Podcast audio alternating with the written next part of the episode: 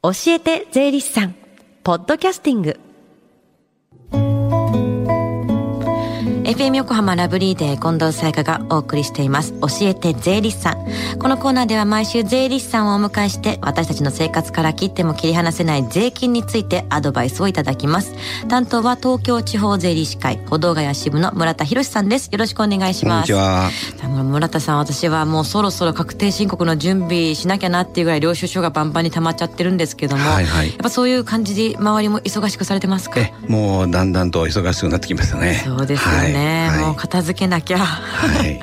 さあ先週は結婚と税金についてお話しいただきましたが今日はどんなテーマですか？はい。今日はあの骨董品や美術品の売買に関する税金についてです。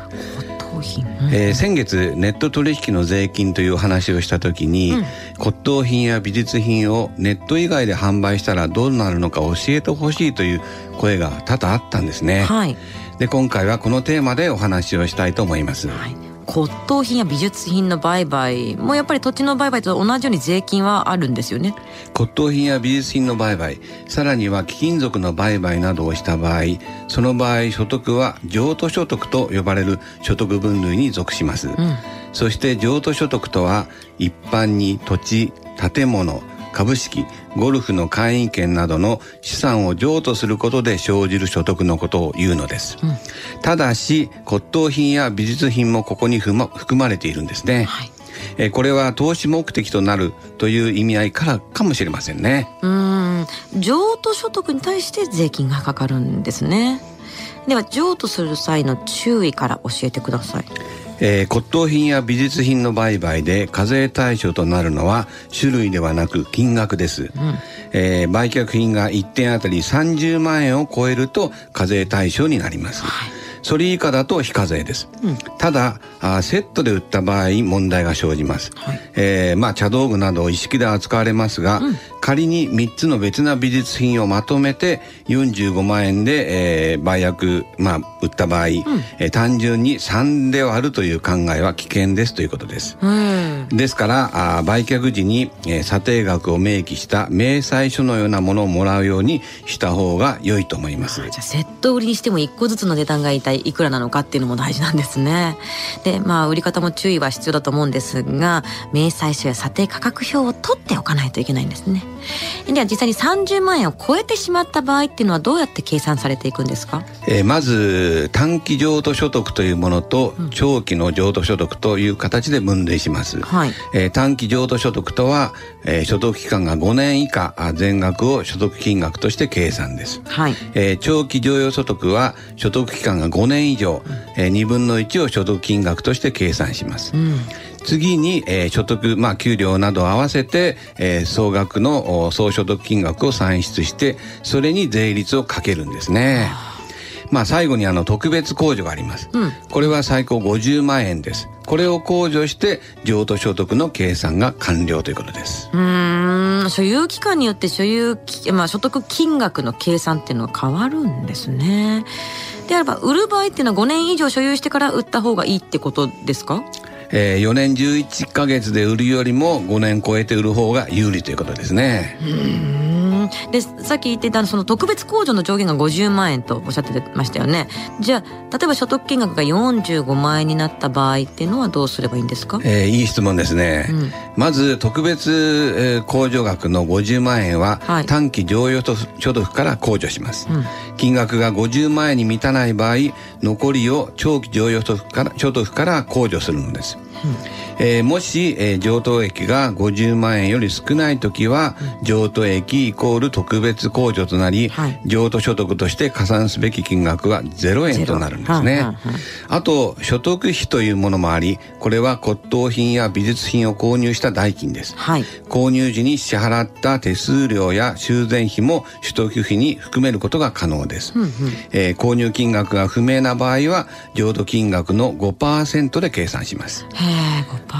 えー、他に、えー、譲渡費がありまして、うん、これは売却する時の経費です、うん、えー、運賃や振込手数料なども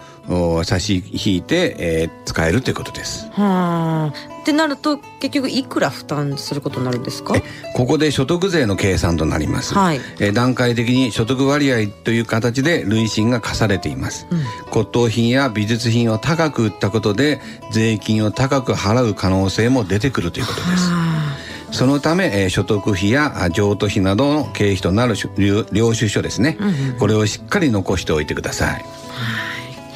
なかなかでもあの骨董品や美術品の譲渡って機会がないと思うんですけども、まあ、万が一そうなってしまった場合は税理士さんに相談するのが一番まあ細かくやってくれますよね。はい、えーまあ、無申告にはペナルティーがあります、うん、えー、無申告加算や延滞税さらには悪質な場合とみなされれば500万円以下の罰金や5年以下の懲役なども課されます。ですからくれぐれも正しい納税をお願いしたいと思います、はい、まあ、分からなければ我々税理士に相談してください、はいそして、まあ、締め切りが近づいている市民講座市民公開講座のお知らせがあるんですよね。はい。いよいよ今月20日が申し込み締め切りということになりました。東京地方税理士会が主催する税理士による市民公開講座。夫婦と税金。我が家に税金はかかるの？12月1日土曜日。午後1時から県民共済未来ホールで行われます。税理士による寸劇スタイルで行われます。リスナーの皆様申し込みお忘れなく。はい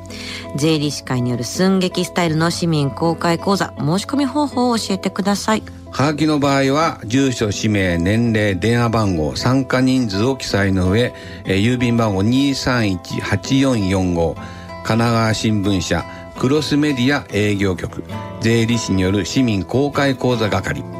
ァックスでの申し込みは045-227 0765です、えー、先着200人無料です締め切りが11月20日失着です。お早めに。そして聞き逃した、もう一度聞きたいという方、このコーナーはポッドキャスティングでもお聞きいただけます。FM 横浜のホームページ、または iTunes ストアから無料ダウンロードできますので、ぜひポッドキャスティングでも聞いてみてください。番組の Facebook にもリンクを貼っておきます。この時間は税金について学ぶ教えて税理士さん。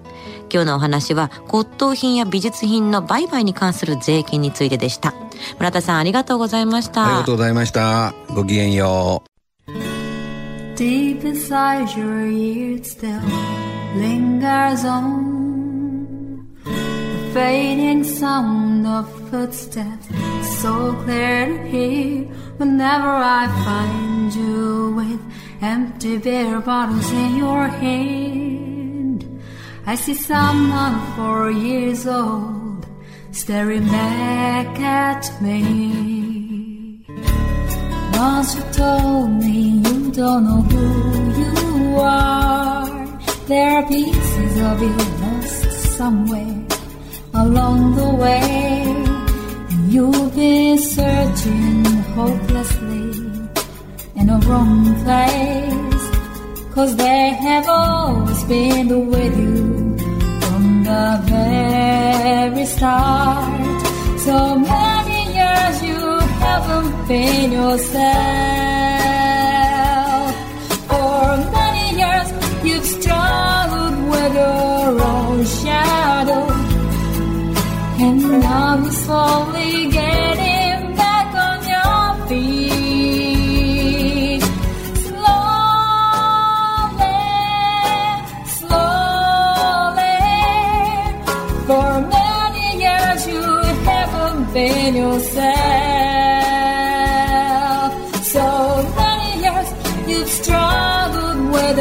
your own shadow,